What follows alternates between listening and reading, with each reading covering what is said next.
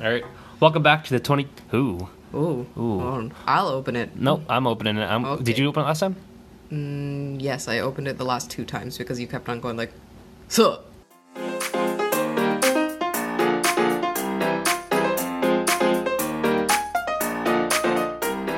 Peace. Welcome back to the Two to Tango podcast with me and Victoria. What's going on, Victoria? I'm hungry. Um, Your mom's making dinner. I can smell it through the vents. yeah, I don't even know. What was she making again? Noodles? Dumplings? and Noodles? dumplings? Rice? I don't know. I'm hungry. all, I'm hungry. all carb-related things. All right. So today I want to talk about Urban Decay. The Um, makeup brand? Not I'm the so makeup excited. brand. Wow. Not the makeup brand. I don't really. I don't think I've even seen the makeup brand in like You've seen the makeup brand. I wear it all the time. in uh no like in malls. I mean like yeah, it's in I- Sephora. Oh, it's in Sephora. It's in Sephora. Okay, I, I didn't know if they had like their own stores like Mac or some shit or. Uh, they do in the U.S. and like some other places, but not in Canada. I don't think. Maybe there's one. I don't know. Do I haven't bought makeup in like a year. Macs those stores are they a store that just hosts a bunch of different makeup like Sephora? no, it's all MAC. Huh? It's all one brand. Same with NYX. Is it good or bad? It depends on how your brand is. I don't know how Sephora works. Well, Sephora doesn't Sephora just host other Yeah, it's kind of like Brands? a Shoppers Drug Mart except more expensive. and everyone shops there. Yes. Oh. Okay. Anyway, no, Urban Decay is not that. Um, it's also known as Urban Rot or Urban Blight. Mm, new eyeshadow palette for 2019. Oh, yeah. Urban Rot and Put some- Urban Blight. Put some Urban Blight on those eyelids. Sounds great. Um, Urban Urban Decay is. So, do you do you have a guess of what it is? I mean, I think it's just things deteriorating in cities. Is that it? That's basically as close as you can get to a guess with it. I mean, it, it sounds pretty obvious to be honest. Um, basically, urban decay, urban rot, urban blight. It's the process of a functioning city falling into like despair, essentially. So. Um.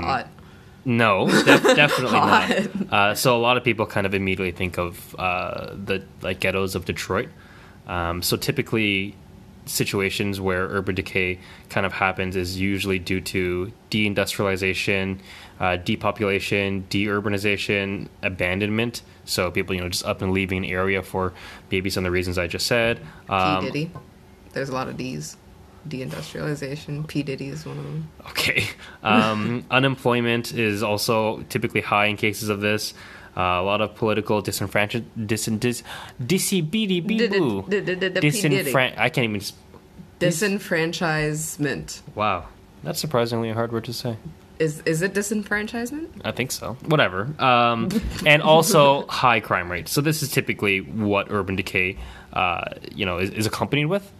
Uh, so you kind of find urban decay happening the most in the outskirts of cities. So um, looking towards the center is typically like where there's, uh, you know, more real estate, more people, more money being circulated. So it's you know higher class people in general, and then when you go further out, when there's areas that are plagued with the issues I just raised, Uh, class segregation. My favorite. Basically, yeah. Um, so I wanted to kind of begin by talking a little bit um, just about the the effects of what urban decay is and what it can look like.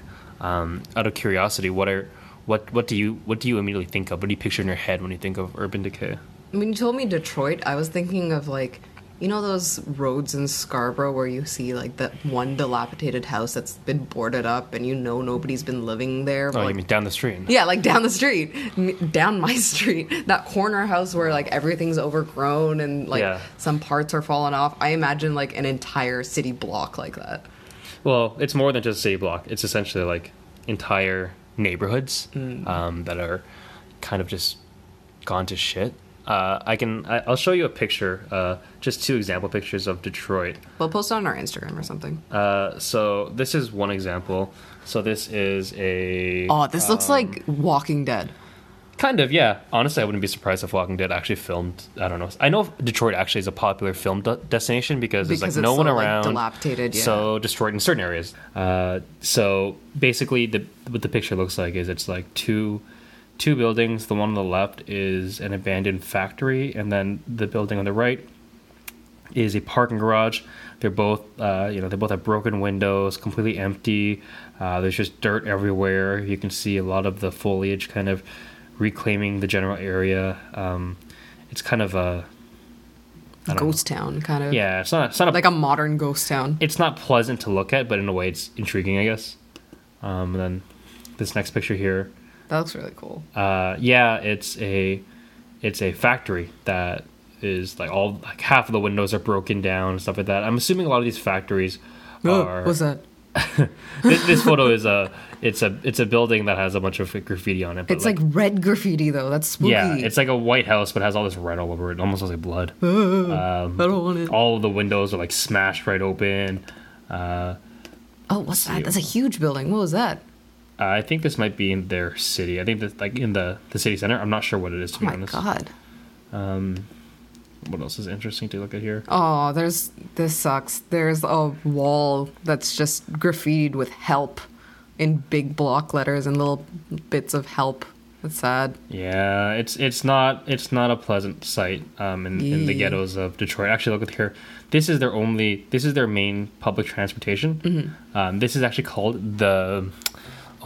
I think The it's called rail, like, the no, worm. no. It's called like the. The people pusher or something Oh, like that. oh It's- no. it- oh, that's not a bad thing. It's just a weird name. That sounds bad. okay, maybe that's not the people pusher. It's like the the person taker. That Wow. sounds that sounds That like sounds even worse. Okay, well, it's something along those. It's a bad name. Okay, it's a bad name. name. I don't remember it. You go Google it. Uh, I'm too lazy to. Somebody tell us in our DMs what that actual name for their subway line is. Anyway, so Detroit, it's not looking too hot in in in the uh, suburbs, uh, in the further areas. Oh. That's really sad. Yeah, it's it's not good. So uh, essentially, with the sharp decline of their economy, it's, Detroit has also seen um, a sharp decline in population as well. Oh, So it's gone from a population of, I think it was around and probably over two million in the oh, nineteen. that's a lot. Yeah, yeah, yeah. In the 1950s, two million people is like That's a lot. Toronto- in the fifties. Yeah. Like, aren't we only at like three million something now? Yeah, Toronto's only at three million now, but that's in the 1950s. The reason it was that high was because uh, there because of the huge auto automotive industry boom. So tons and tons of people are coming over for uh, working those like industrial jobs, right? Like building cars and whatever else comes with being in the automotive industry. I'm not really sure. Um, and and now the the population of Detroit is around less. It's less than 700,000 as of 2015. Oh fuck. Um, That's a lot of empty space. yeah, yeah, yeah, take that in. So like in, in its peak in the 1950s, Detroit could accommodate for 2 million people and now in 2015 uh, assuming that they haven't built anything new at like way way less than half of the population has like all of that extra space is kind of just vacant now, right? Yeah. What the heck? um, and you know people people know Detroit for like it's it's a crime ridden place, right? If you if someone says, "Hey, let's go vacation in and Detroit," in Detroit, and we're like, ah. nobody nobody says, "Sure, let's go," unless unless you want to go like look at the dilapidated areas. at the decay. Yeah, um, I remember like one of our friends went to Detroit for a conference of some sort, and he was afraid that his car was gonna get jacked or something. yeah. He was afraid that if he uh, was, was it a concert? Concert, conference. I said. I thought it was a concert. Whatever, whatever it was either for. one. Um, yeah, he was afraid that if he if he parked his car for somewhere for a couple hours, that someone like people would come and Take like jack up his car and take all the tires and shit, which honestly probably could happen. Um, I mean, I feel like every big city, like around the outskirts, there's going to be like that extreme belt of like crime and poverty. Like even in Scarborough, there's houses like that, like on the edge of my neighborhood, and my car has gotten broken into. People on our street like have been broken into, even though we live right across the street from a police station. that that pretty much happens anywhere that is not super wealthy anyway. Yeah. But it, the degree of which Detroit has it is like infinitely The worse, than ours. yeah, yeah. Um, so just to give you an example of kind of the urban decay that they see in in Detroit. Uh, so in an article I read, a resident in Detroit in the ghettos was saying that um, he was giving a walking tour to a journalist, saying, "Okay, well that house, that house right there is full of raccoon turd, just like Aw. full of it all over the ground, and it smells horrible, and that house over there on the left has uh, rotting wood, and the material overall is weak, meaning that if you walk on their patio, uh, you could fall to the ground. right? See, So- that's one thing I haven't thought about before, like the smell of the apocalypse. Like everything must be like rotting and moldy and like full of crap. Yeah, yeah, yeah. Because the city and I guess the, their, their Parks and Rec department and, and public health and all that stuff, I, I assume there's just a lot of negligence going on there. I'm assuming they're probably trying to like focus a lot on different revitalization projects. They can't like focus on everything at once. Um, so basically, you know, if you're trying to think of what this outer outer area of Detroit looks like, it's just boarded up windows, vacant houses, missing gutters, uh, paint peeling off houses, knee high with weeds and grass, Oh, that's fun. um, people squatting in buildings where they shouldn't be. Uh, it's pretty crazy. It's pretty crazy, actually. So speaking of how uh, I was talking about like the population being less than seven hundred thousand Yeah. or so, um, there's currently in Detroit, uh, as of 2015, actually, seventy thousand abandoned buildings, thirty one hundred empty houses, nine and ninety thousand vacant lots. See, I can't even conceptualize how big that is. I just know that that kind of number is huge, but I I don't have like a true scale Yeah. of how big that is. like try to imagine like a, a big area in in the state of Toronto downtown with 70,000 abandoned buildings, a neighborhood of 3100 empty sorry 31,000 my bad 31,000 31,000. fuck me dude 31,000 empty houses holy fuck See, I can't even imagine like is that like the whole suburb? Is it a whole part of a city? you know I'm, I'm googling how many houses are in Scarborough. no not how much How Jesus. much are How houses? many, how many houses are in Scarborough I'm, I'm not gonna get Please any data wait while this. we Google things All in the middle of our I- podcast. I yeah, I didn't expect to get any data off of that. Whatever. Thirty-one thousand empty houses. That's a lot of empty houses and ninety thousand vacant lots. In fucking insane. Like it is crazy. The, like with the amount of people that just left. Jesus. The yeah, it's I don't know, fucking infrastructure, right? And you know that all of those people are like disenfranchised people, all poverty and people of color who have been It's large. Crapped It's, on. it's largely like a, a black people that that have really kind Yeah. of got got shafted by. I'm assuming a lot of really shitty decisions from the white people who originally lived in Detroit. gotta love it, man. And they really don't. Have you seen that college humor video by that guy? Uh, I think it's like Adam ruins everything or Andy ruins everything, I, something I like that. know of like that series Adam ruins everything, but I've never watched it. Uh, he does this one video and it's like in the format of like Monopoly and he explains it to a kid and his dad. And basically it was talking about the old, uh, like the US when they first made like housing rules, when they were first making like mass houses for people who were living there. Uh, they made these districts that were color coded so it didn't really sound like they were explicitly discriminating against people of color. But it's like oh if you're in the red district and if you're a person of color your loans are like 10 times higher than a white person. So, So that's why it carried over to like the present day where there's going to be a lot more wealthier white people in the core and in the outskirts where it gets like the least amount of funding you have all the people of color. And it's just like oh fuck Well, at least like people here in Scarborough, I'd say, as opposed to downtown, don't pay more property tax. Uh, I mean, as far as I know, fuck me. Mm. I don't- I don't a know house. what- I don't own a house. Um, moving on. So, are you familiar with kind of how the the decline of, of Detroit came to be? i'm just assuming people stopped making as many cars because Yeah. you said that everything was like automobile related right Well, their yeah, their entire their entire economy was based around the automotive industry. It's not necessarily that people stopped making cars. It's that Detroit couldn't compete at the same level as global forces coming in. So, uh, starting off, deindustrialization is like by and large the lar- the biggest reason for the uh, decline of Detroit. Uh, so 1930s was when their massive boom was. That's when they had you know people coming into Detroit to to work in the industry, to work in um, work in these factories, help build cars, all that, and their public policy from their municipality was all auto oriented. So um, it was all about you know making sure that residents who lived there could get to their jobs, and what that meant is that there are expressways, their highways, their roads. Many of them were built with the express purpose for going straight to the factories, straight- going straight to the auto factories. Oh, so it didn't go anywhere else, did it? Uh, I don't know too much about this, but I do know that like there are at least a few. So like even just a few, like just, the major ones. just imagine even the fucking cost of having to build an entire expressway highway just to go to like one spot that's essentially like useless now. Yeah. Right? It's crazy. Yikes. What eventually ended up happening is auto plants begin to shut down, and uh, this is a slow process, but it it mainly kind of kicks in in the 1970s. Um, for it's for a couple of reasons, and I'm I'm simplifying this to like the the bare essentials, but essentially The Spark Notes version.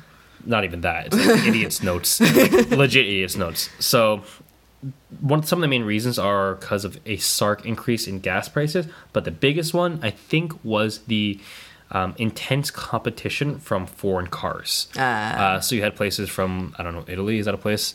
I don't know. Italy is a place, Uh, surprisingly. a lot of Asian brands like Hyundai, Nis- Nissan, Suzuki, Toyota. Toyota. I think is a yeah. It should be a Japanese car. Anyway, Hon- East, from East Asia, Hondas. East Asia, a lot of cars is coming in from there, and Detroit was suffering hard because they couldn't compete with the prices. And also, And- is Detroit a port city? I don't even know where the fuck Detroit is. Detroit is right by Southern Ontario, like right at the end on the. Because I'm the thinking of like shipping to Detroit. Isn't it landlocked? Oh, it's not landlocked. There's like It's right It's- by Windsor. Mm-hmm. see, see, see. When you're importing things, like a lot of uh, car parts now are imported from th- places like Asia and um, some of them from Europe, depending on what kind of car you're getting. But because Detroit isn't like close to any of the ports, it would be really expensive to get like apart from Asia shipped to a port and then driving with that gas. It's okay. I'm, I'm just gonna port all of my fucking auto parts from Buffalo through Lake Erie to get to Detroit. Yeah, That, exactly. you know, Like, how do you actually get all those parts over there? You don't. Because everything was so much. I can understand this. Everything was so much cheaper to be made in China, especially during that time where like everything was being outsourced. Well, I don't really know how their their costs and all that works, and I'm not even gonna try to touch on it because I, I don't understand it and I haven't really researched it. But that's like my main guess. If I'm wrong, so be it. yeah. So be it. well, anyway, there was very little attempts uh, from the from from their government to diversify their economy. So they really doubled down fucking hard on trying to be uh, the steel city. You know, Mm, they done goofed. yeah, and as a result, it it totally totally failed. Um, their economy crashed, and we have a lot of what we have now. That's not to say that they're not trying to to fix a lot, um, but we can touch on that a little more. I'm guessing that like a lot of it comes from people not wanting to live in Detroit in the first place. Like they could gentrify a lot of it, but who wants to live in like an area Well, that's could- like super dangerous. they could right? gentrify it, but what, first of all, with what money and Yeah. people and people who move in there, what jobs they're going to have, and then how are they going to get there with Yeah. how everything is built and blah blah blah blah. There's like a million and one problems with it. I'm sure that they're trying to find ways. I haven't really looked too far into that, yeah. um, but I did want to talk about. Uh, I think it's known as one of the worst, if not the worst, neighborhood in Detroit. Um, and it's called. What's that sound? it's called Brightmoor. Um, I've never heard of it. Oh wait, is it based on the movie Bright? the one with Will Smith? are they in Detroit and Bright? I think they're in Detroit. That would be really cool if they actually made that connection. I think Bright was too much of a shitty movie to do that though. Bright was fucking trash. I wanted it to be good so badly. I wanted it to be good too, man. Fucking high fantasy integrated into like modern Yeah. world, and it just turned into a big fuck you for black people. What Yep. the fuck? Yeah, That shit was weird. yeah. And that stupid wand made no sense because it was I know they just cut it off at the end. no like the wand was supposed to like oh uh if you use it the wand can grant you any wish and you can do any fucking thing you want in the world with it right Yeah. but then they said in the story only brights can use the wand if and And then Will Smith suddenly and like turns into a bright. Not even that. Only like elves are brights, okay? And Yeah. like one percent of humans can become fucking brights. In the whole movie, everyone is trying to jump after this stupid ass wand and use it when it's common knowledge that You can't. You can't. they, everybody wants to be that one percent. and they all fucking blow up. Who the fuck is that stupid in real life? Nobody's doing that. And fuck you, Will Smith. Um, if you, if you listen to this, Will Smith, I didn't mean it. Be my genie. Be my genie. So Brightmoor. Brightmoor is it has a nickname from its residents and the people who are around the area, and it's known as Blightmoor. oh no. So Blightmoor uh, is characterized by a lot and a lot of vacant lots, just a Just lot of space. areas that are just yeah, well, not necessarily open space. Vacant lots can just be like areas like buildings that are unoccupied, yeah. right? When you say vacant lot, I just Like think a of car. a parking lot. Yeah, well, I'm sure there are a lot of those too. And generally speaking, uh, a lot of Blightmoor is filled with trash. Um, there's me. tons. Of, me too, man. Me too.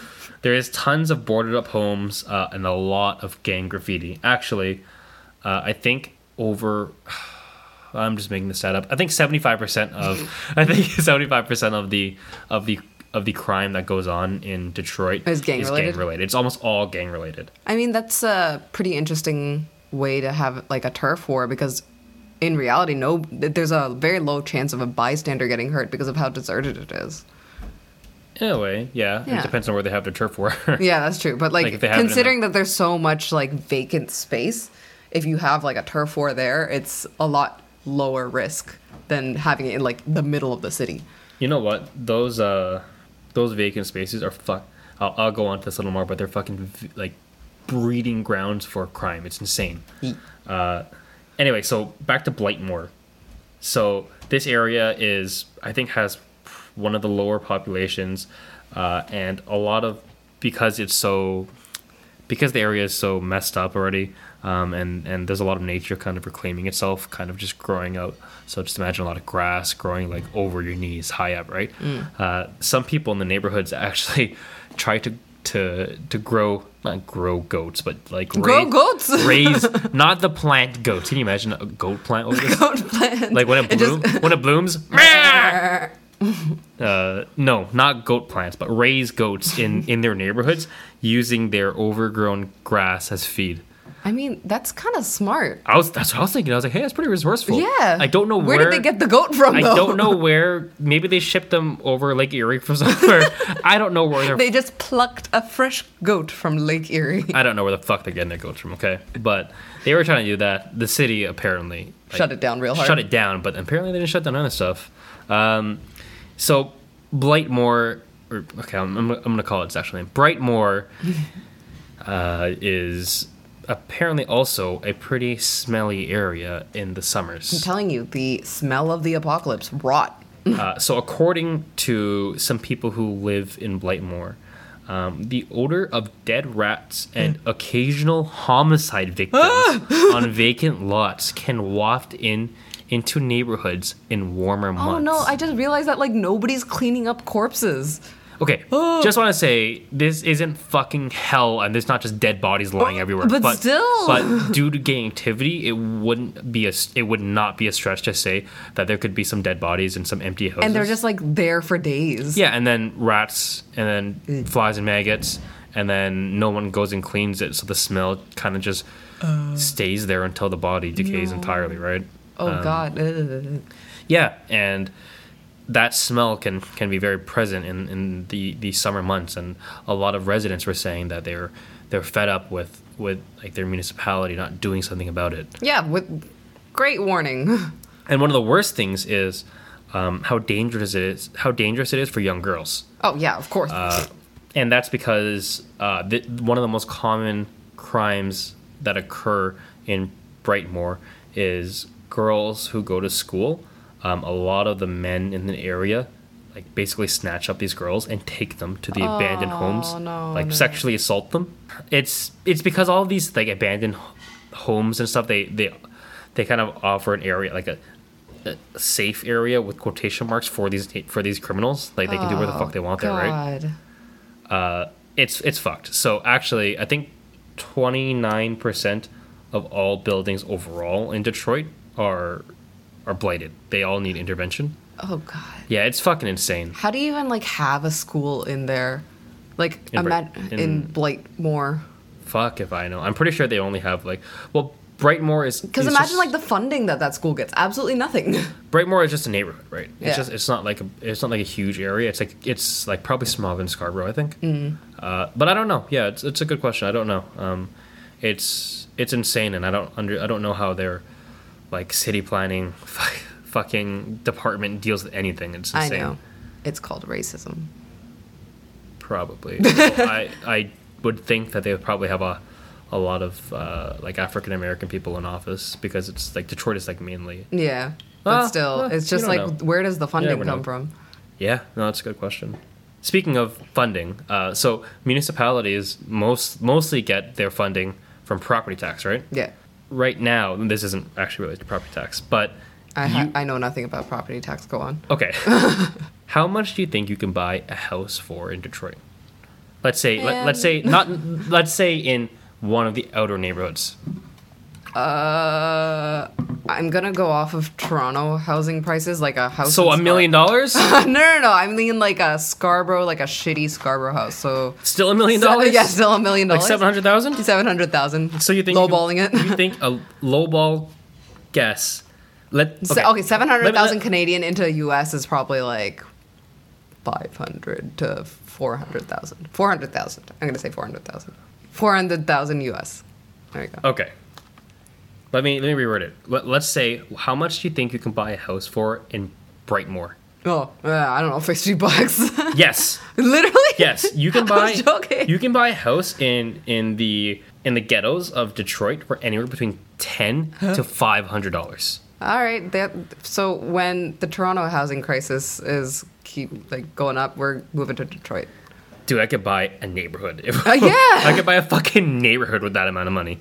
Uh, obviously, Do like you want to buy a neighborhood though? obviously if you buy like a 10 to 500 dollar house in Detroit, you're you're buying a house that is entirely dilapidated. The windows are Oh, yeah. smashed in, the floors have been a like, real fixer upper. uprooted. Like actual costs to repair the house probably easily over fifty oh, yeah. Fifty thousand dollars, like lowballing it. You might as well just tear down the house and build a new one on. Well, see, this is one of the biggest issues with Detroit and and having having a, a second wind for the area. A lot of the existing infrastructure in the outer areas are essentially worthless because they're all blighted.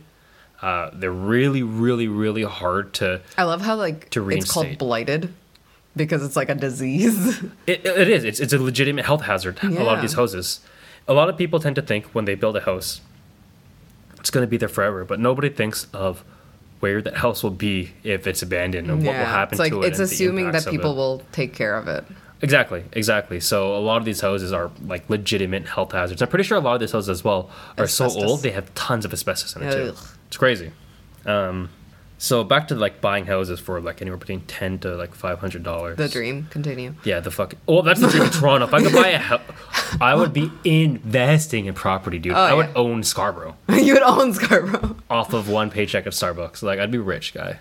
That'd be sick. Why Starbucks?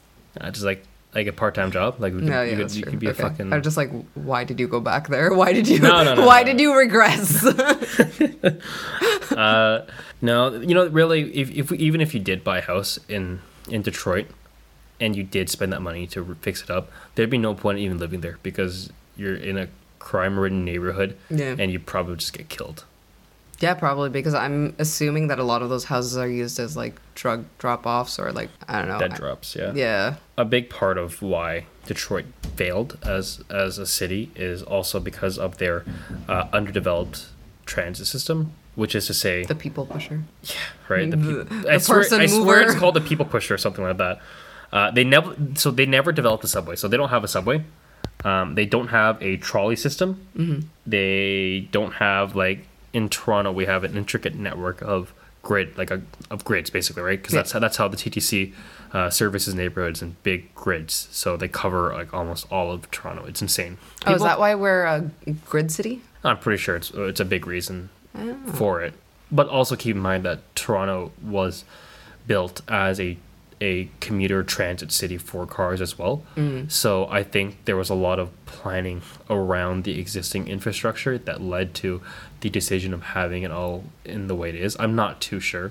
Speaking more to Detroit, uh, yeah, they, they didn't have really any any main transportation systems other than the fucking People mover person pushing.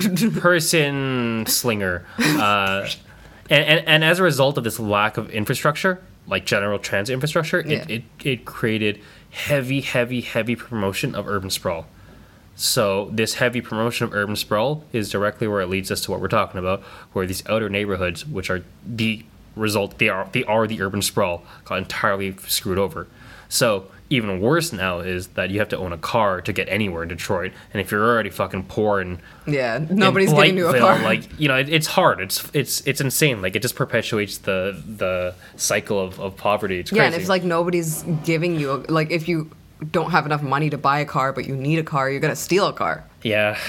So there are a couple of reasons why Detroit has continued to decline over the years. There have been numerous and continuing efforts to help redevelop Detroit that are still in the works, but some of the biggest reasons that Detroit still continues to falter to this day is um, one of the biggest ones is existing infrastructure, as we spoke to earlier, right? So there's a lot of leftover housing and massive, massive factories.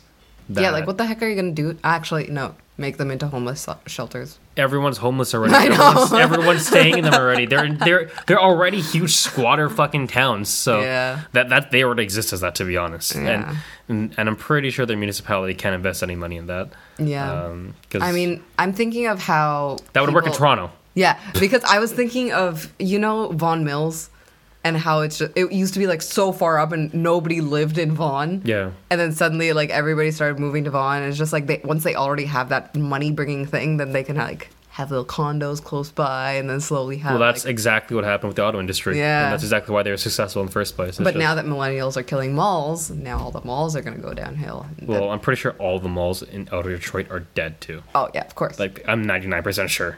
So these leftover buildings make it insanely difficult for businesses and investors to, to invest in the city because they can't they can't just buy uh, a big plot of land where a factory is because the amount of money it would cost to completely scrap that land, make sure that land is safe to build on, make sure that land and like the soil underneath it isn't fucking hazardous. yeah. Like there's it seems like it's insane to to even think about building It's a big investment on something that's really, really risky. It's it's crazy. So right now, um, there are uh, like speaking for the things that are being done to kind of help alleviate uh, the the the blighting of their outer neighborhoods. Their mayor, I believe, I think, is currently still doing this, working to demolish at least two hundred vacant houses per week. Oh, that's really good. That was in 2014. I don't know how much they're still doing now. But also, what are they doing to the people who are squatting in those houses? That's a good question. I, I don't know, but from the city's perspective, that house if that house is vacant, Yeah. you're not supposed to be in it. Yeah. And those houses only perpetuate the violence and crime. So Yeah. even if there are people squatting in it, and even if one out of ten of them are an innocent person, it's still worth it to destroy the house. It's Yeah, still worth sucks it. It- it is like- a legitimate fine creating policy for them, or policy action, whatever. It's just the U.S. in general has like a really bad like history against homeless people. Like most of the time, their solution is just like let's arrest people who are sleeping on the streets. I'm like, what, what does that do? Yeah, uh, I, I think Detroit's a little bit of a special Special case. for the way they have to tackle their areas. yeah. Um, so they, they do plan on taking down, I think, six thousand houses per year. I wonder where that's uh, at right now. Abandoned houses. I don't know. I, I didn't really look into it uh, too much, so I don't really know. Because with all the new changes in leadership, I wonder if that's been affected at all. Yeah, I, I really, I really don't know. Um, just thinking of how it is right now, it's pretty insane. Um, I, I went on to Google Earth and I, I just dropped my pin into uh, some of the, the Detroit neighborhoods. It, it, you guys should do this. It kind of looks like just uh, urban hellscape. It, it's, it's very, it's very surreal to see. Basically, so close to Ontario. There, Yeah, there's it's like a drive area- away. it's yeah, it's crazy. I can't even imagine driving down the fucking street. I drive down Scarborough and I'm like, fucking whoop de doo. I'm going to get Mr. Sub. I'm I'm- like, I'm all happy. It's normal. Nothing is weird to me. But I fe- I feel like if I drove in these neighborhoods in Detroit, I would, Like at least when you're in Scarborough, even in like the quote unquote worst parts of Scarborough, where there's there's still a lot of people around. You know, like there's still active neighborhoods and it's still like bustling with people. But I'm imagining like in Detroit, first of all, there's no businesses around, so like nothing's happening. And the poor people there are like they have nothing to do. I just try to drink. I just saw that. he tried to drink water with the lid still on it. Uh, okay. But that's pretty much it um, for me talking about the urban decay of Detroit. It although it seems like a relatively like robust topic in terms of an area to talk about, like Detroit. Uh, I couldn't find a, too many sources talking explicitly about like the lived-in experiences of of like living in Detroit and and uh, kind of seeing people talk about the infrastructure and and how it's like totally gone to the shits. Yeah, Uh, I, I'm sure that there's a bunch of like news stories and documentaries on it, but it's just like There actually deeper is. down there, the rabbit there, hole. there is uh, the rabbit hole. The rabbit hole. Yes, there is. There's one on Netflix called I think it's called Fire, and it's about firefighters uh, going into like these destroyed houses in Detroit, something like that. I'm not sure. We should check that out tonight. Hmm. Yeah. There, there are there were some other areas I was actually particularly interested in talking about in terms of like blighted hou- housing and neighborhoods. abandoned Uh, places in par- general. Yeah, particularly Russia. Russia is so fucked up. Um, I, in general, yes, but specifically, in general, yes, but there there is a ton of buildings and neighborhoods that have I don't know they don't they don't even look like they're fucking real. It's well they look like they're real, but they're just so dilapidated and so decayed that you don't think that this is I don't know the real world. It looks like some abandoned fucking like somebody tried to shoot a movie. Yeah, it's crazy. It's crazy. Maybe maybe I'll talk about it more next time. Uh, but that's it for me. What's what's your topic? I love how uh, we were originally going to be like, oh, this is like a lighthearted podcast, and like three episodes in, we're just like, look at all the poor people and dilapidated houses in Detroit, and let's be sad about it. It's interesting to talk about though. I know it is very interesting. It's like morbidly interesting almost. Well, I, I'm more interested in seeing how they can find a solution for it, and like, Yeah. can you affix that solution to every area, or is that like regionally specific and it only worked in that one area? Yeah. But like overall, it, it's it's not something pleasant that you have to talk about. You know, it's not. I'm not happy that I get to talk about Detroit being in the fucking shits. Yeah. But it's definitely, uh, as an outsider, interesting to kind of look into. Yeah. I find it interesting that like for some reason we just happen to both do very like urban topics today. I'm talking about mole people. Oh, more people. Mole people.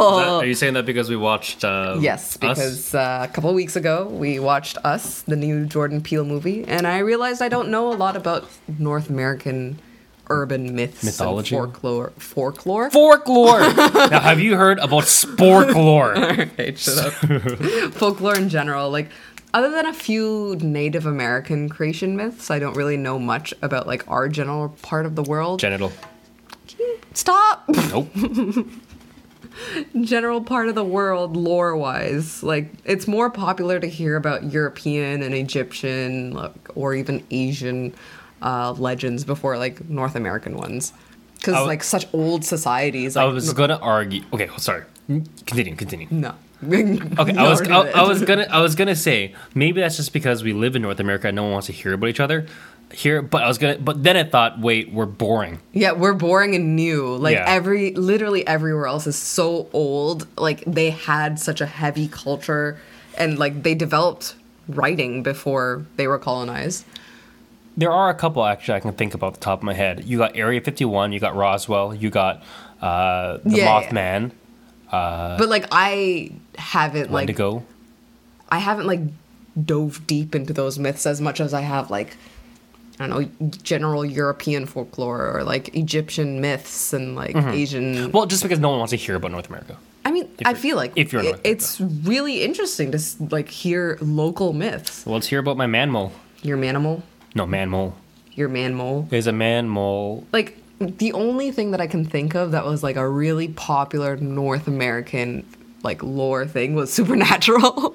Supernatural. Yeah, like you know how it was all about like them trekking through like the Midwest and like I don't know if Mothman was part of it, but it was like a lot of like North American urban legends. Yeah, yeah. yeah. Oh, I didn't. Uh, I never got into it. Like this is from like the very small bit I know about Supernatural. Supernatural, like the like The the, gay, TV show. the gay bait show. yes, the gay. that I'm gonna talk about that. Come on, shit. I don't know. Uh, I know about some- mole people. You're talking about supernatural gay baiting on mole people. no, no, just wait, just wait, man. I can't. Like, I know somebody out there is gonna kill me for saying this about Supernatural. You, like, you know that Supernatural. About what? I don't know. There's some really crazy Supernatural fans. I never got into Supernatural, number one, because I'm scared of literally everything. so true. I watched the first episode alone in the dark like 10 years ago. And I was like, Mm-mm, nope. Was that the ghost one with that like salt in her? Yes, yes, yes, yes. It's like the very first episode is like when their mom dies and she's like floating on the ceiling. And I'm like, uh uh And she like catches on fire. And I was, That's a fire hazard. it is a fire hazard. and then also, like, yes, like you mentioned, once I heard about the heavy queer baiting and like 13 seasons or something, I don't know what season they're at. Many. Um, I never got into it. Um, but I know they've got some cool, like, American mythos going on there before it goes into a downward spiral. That I. Spiral. Stop! I can't speak. It's late. Neither can I. Anyways, we were talking about this after the movie Us, but it was based on Jordan Peele's take on the urban myth of mole people. And I vaguely knew about the idea of mole people um, or general underground societies before, but I never really looked up uh, like where it came from, and it's pretty whack. The only thing I know about mole people is that guy in The Incredibles who is the mole man. That's the only thing I know about mole people. I, Well, he's also based on like the common thing of like people who are living in subterranean society. yeah, no shit. He's the fucking mole man, my He's the guy. mole man. Yeah. That's where it came from. Anyways, um, subterranean people have been a popular sci-fi thing since like the 1800s. Maybe like obviously probably before that, but the 1800s is when um, Journey to the Center of the Earth was published. Never read it. It was basically like this explorer dude going to the center of the earth and finding this like lost civilization that was trapped under there. Yeah, yeah, yeah. But basically, there were always stories about people who are like trapped way underground in an unreachable place, and that's like it's very like removed from people. It was so sci-fi, but uh, apparently, it became a more common story in New York uh, when the rent prices started getting like jacked way up. And this was in the late 80s to early 1990s. Um, they were originally called tunnel people instead of mole people It's me, tunnel people. uh, who were essentially homeless people and basically anyone who couldn't afford to live in the new super expensive city. Poor people. Yeah. And they made use of a lot of the underground structures like abandoned subway lines and sewers. Um, people had actually been doing this since the first underground trains were opened in New York in 1904. So these people were like a long lasting thing. It's just there was a huge influx during the late 80s and 1990s when people literally could not live in the city. Mm-hmm. But they couldn't like afford to move out of the city and like they had no resources and the city is like a great place to have resources and like there's always people going around. Everything's in the city. everything's in the city. It's way easier to live there. Like if you live in the outskirts, Like, you're just gonna If you live die. in farm country, you have to fucking farm. Yeah, exactly. And you're gonna die of like the elements. Um, so the these people became known as mole people because then the stories kind of evolved into a kind of legend that some people had lived down there for so long that they quote see better in the dark, reportedly eat human flesh. Me too. And nurse a hatred for everyone on the surface. And, Like, I don't know why mole people was the thing that came out of this. Like, what moles do you know that eat human flesh? I don't know, but most most moles mo- No, most moles most moles that I know You know many moles. nurse hatred for the humans hard, my guy. Yeah. Because like I don't know, I'm thinking of some other sort of subterranean animal that they could have better chosen a word for, but nope, mole people. Worm people. Worms eat human I mean they do. There's not a lot of like subterranean mammals that I can think of, I'm- if any yeah. at all, other than moles. Other than moles. I mean, yeah, that works. Giraffes, maybe. Anyways, it was a whole story of like a classic poor hating the rich kind of deal. course. And this was hitting a lot closer to home because peop you can see homeless people. And if you think of homeless people like right under your feet, like where the subway is, that's a lot closer than like somewhere deep in the earth's core. So this is where the myth kind of like snowballed into something huge. Um, most of the popular things that made them scary were obviously, other than the rumors of eating people, is that they longed to retake the surface. Hmm. So all of the rich people were scared of like the uprising of the poor and like everybody's gonna destroy our society as we know it today. Ooh. The fuck are the mole people gonna do? Look at them with their eyes that can't see? Just shine a light at them. Ugh. I don't know. It was like a lot of people who were pretty much scared of what they didn't know. Of course. Fear of unknown, man. Oh, I burped in my mouth. Delicious. Um, the most popular site since the 80s, when like the first influx of homeless people came into the tunnels, was the Riverside Park Tunnel in New York. Um, they called them the Freedom Tunnels because that's where a lot of the New York's homeless went when uh, New York was doing like a big sweep of the city and like cleaning up the streets, so called. Um, it became so popular that I think it's a lot more heavier patrolled now um, because there's a bunch of interviews with a lot of people who had lived down there for ages and got kicked out. And I think People who lived in the tunnels. yeah. So like one guy spent 15 years down there and he got like some sort of interview contract with like HBO or something like that, some documentary, and he got like a bunch of money. He got like $50,000, but he still returned down there. He ended up returning because he like blew all the money and stuff. And he couldn't live on the surface because he had lived down there for so long and he was so used to it. Well, I wonder how, how did he get anything? Mm.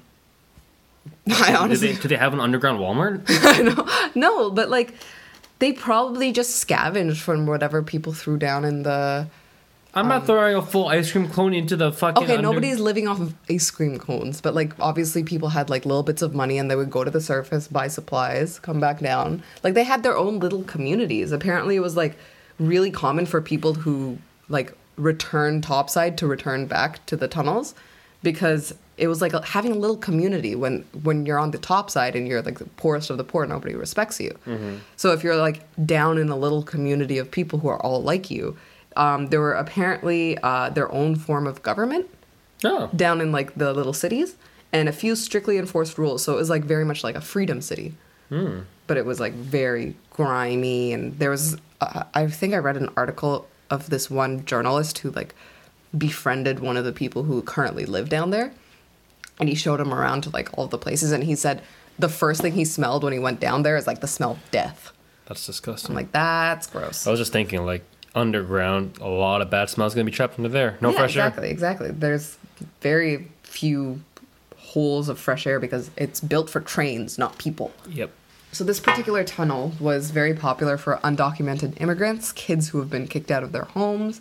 Uh, a lot of them uh, were stories about the mentally ill, like especially ones with schizophrenia. Ooh. There was this one story about this woman who had a kid and she had been living in like the kid's dad's house, but then the dad ended up like not wanting to take care of the kid, so he just took off. And she like she didn't work, so she couldn't keep the home up, so they were homeless.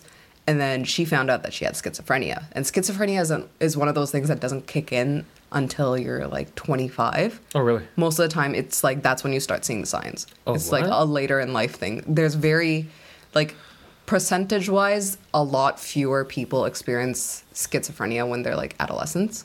Like there are a few signs but most of the time when it kicks in like fully is when you're 25 That's scary. yeah so this lady already had a kid and she just figured out that she had schizophrenia and then child services was about to take her away and she left her kid with her sister and she ended up living in these tunnels for like years and years and years and it was really sad because she was saying that like oh one day i'm gonna have to go back up there and tell my kid and explain all of this to her and i don't know how to do that hmm Yeah. I'm like that sucks. Um, apparently, in these tunnels, there's even children who have been born and raised in the tunnel. So it's just like they haven't lived up on the top side. Like they've probably seen it, but it's like they spend most of their times in the tunnel. What year was this? Uh, the article that I took this information from was 2009, and I'm getting to why it, it's not current. Basically, every couple of years, New York gets a mayor who wants to like clean up the streets, quote unquote, by doing something stupid like putting spikes on benches or arresting people who s- sleep on the streets. Like that just pushes people to places that you can't, like the law enforcement doesn't get, like a tunnel, right? Um, so a lot of that's why a lot of them end up underground because there's a lot less patrols down there.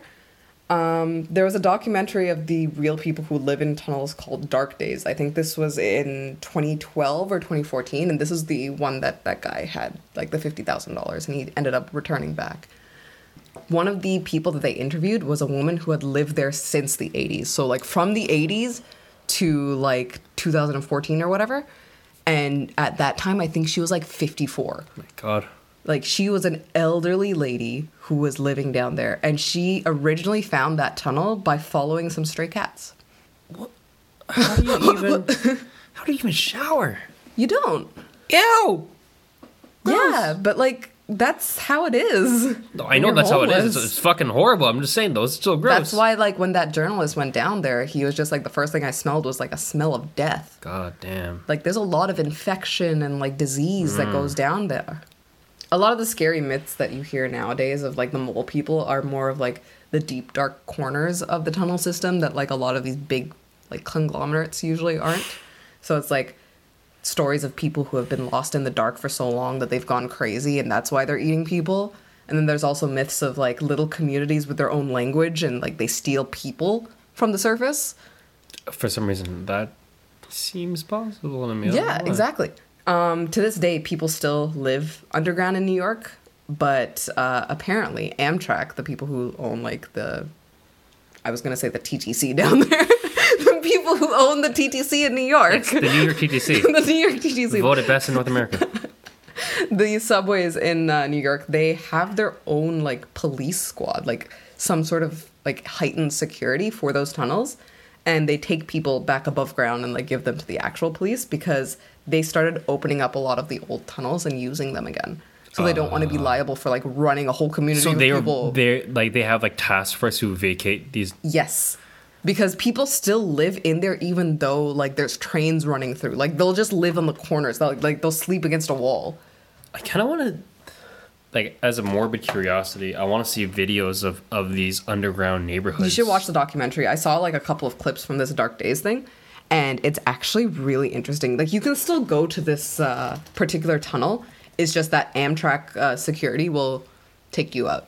Oh, really? So like it's apparently a really popular pla like uh, site for urban adventurers because there's a lot of like cool graffiti around there. Awesome. Like there's a local artist who uh, did a lot of like big murals because of how popular it was for like the mole people and like general homeless community around there. Yeah.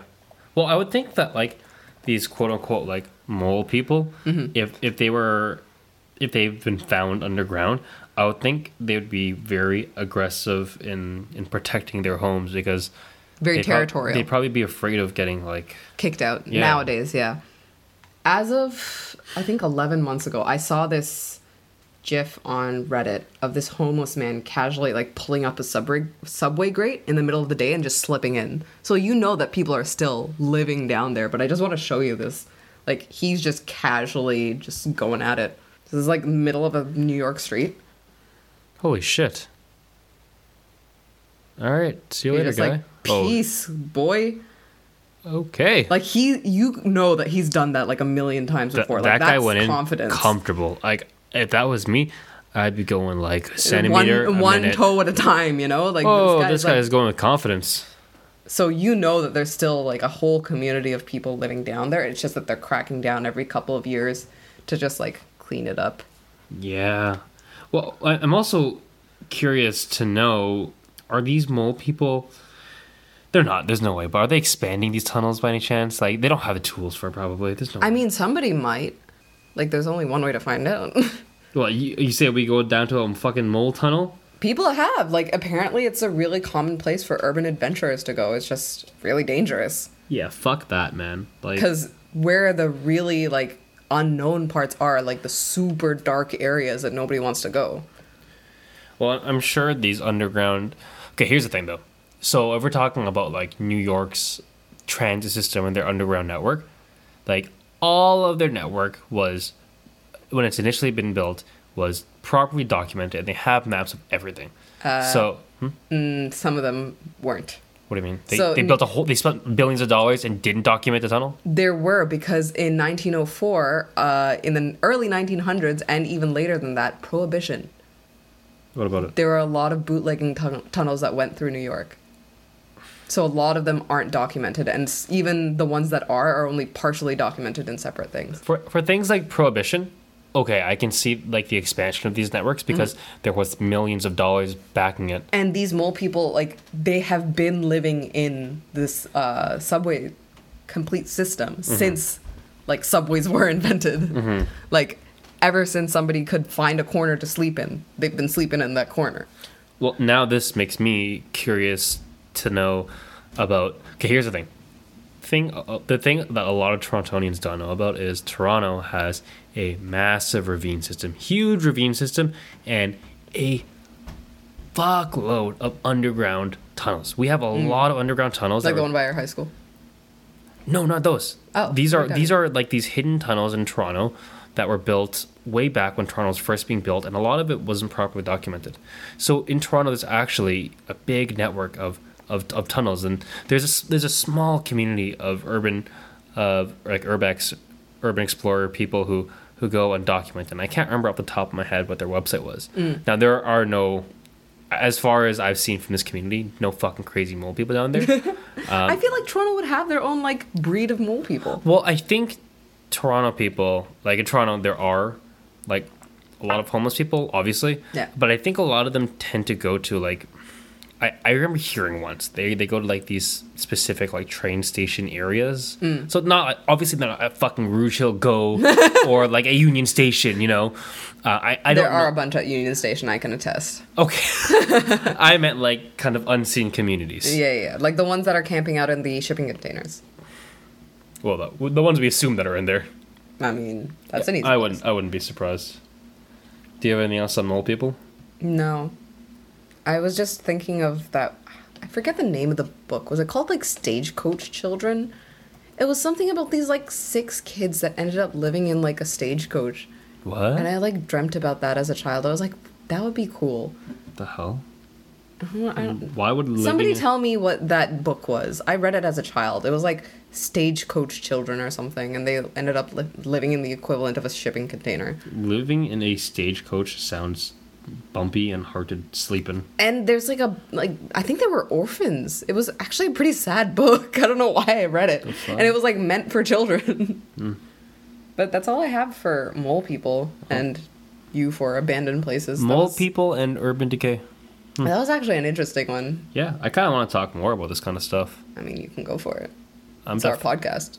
That's true. I definitely want to look into. Um, I want to see more of like that Russia one that you were talking about. yeah, I, that's what I want. See, the problem with researching something like that is there's such little literature and resources on it that it would take like hours of internet. Mm. Yeah, let's get some like documentation from Russia. That's pretty easy, right? I said nobody ever. That's insanely hard because this is like a niche topic with the only way to really get information on is like for Local someone to lore. go there and no, like to go there and take pictures and shit. Yeah. and like to figure out what those buildings originally were would be like local lore. So it's like, oh yeah, this used to be like my grandma's factory or some shit. My oh, my grandma is casually on this whole fact. And yeah, I don't know. Yeah, I am interested. I don't know how Russia works, man. Nope. Does anybody? I, I am interested in now. I have like thousands of images of like mole people in underground networks. I feel like if I lived underground, I'd build a cozy house. And then casually get strong armed by an Amtrak security guard and Shot shot. probably. I wonder if these people can like reroute electricity and they have like their own. well, considering that one factor of mole people is that they can see in the dark. Okay, ain't no fucking mole quote unquote mole people seeing in the dark. Okay. Well, uh, You know how many generations of people it would take for them to see in the dark? Like, I don't know, probably a thousand. I don't know. Well, you can. It's not like it's pitch black down there though. There's still sewer grates and like a little bit of light coming in. It's not pitch darkness. I know, but you're the one saying that they can see in the darkness. Okay, they can see in like darkness and not pitch black. Nah, no way, no fucking Hey, way. even like your own eyes adjust to the dark, the darkness. Well, there's only one way to find out. We adopt or make a baby and let it go in darkness 24 seven. That's abuse. That's the. that's the. That's abuse. This is the scientific method, my guy. Thanks, I hate it. Me too. All right. Well, thanks for listening to our podcast today, guys. We recently just started advertising on our social media channels, and uh, Hi, mom. we. Your mom is not. My listening to mom this. is definitely not listening to Dad- this. my mom like, hey mom, dad, if you're listening to this, or my cousins. All right, guys. See you later. You can also find us wherever you listen to podcasts. We're now on Apple Podcasts, Google Podcasts, Anchor, Breaker, Overcast, Pocket Casts, and Radio Public. Just search up Two to Tango and subscribe to start listening every week. If you want to send in a request to talk about something on the show, ask a question, or just send us some love, you can reach out on Twitter or Instagram at 22 Tango Podcast or by email at 22 Tango Podcast at gmail.com. Peace!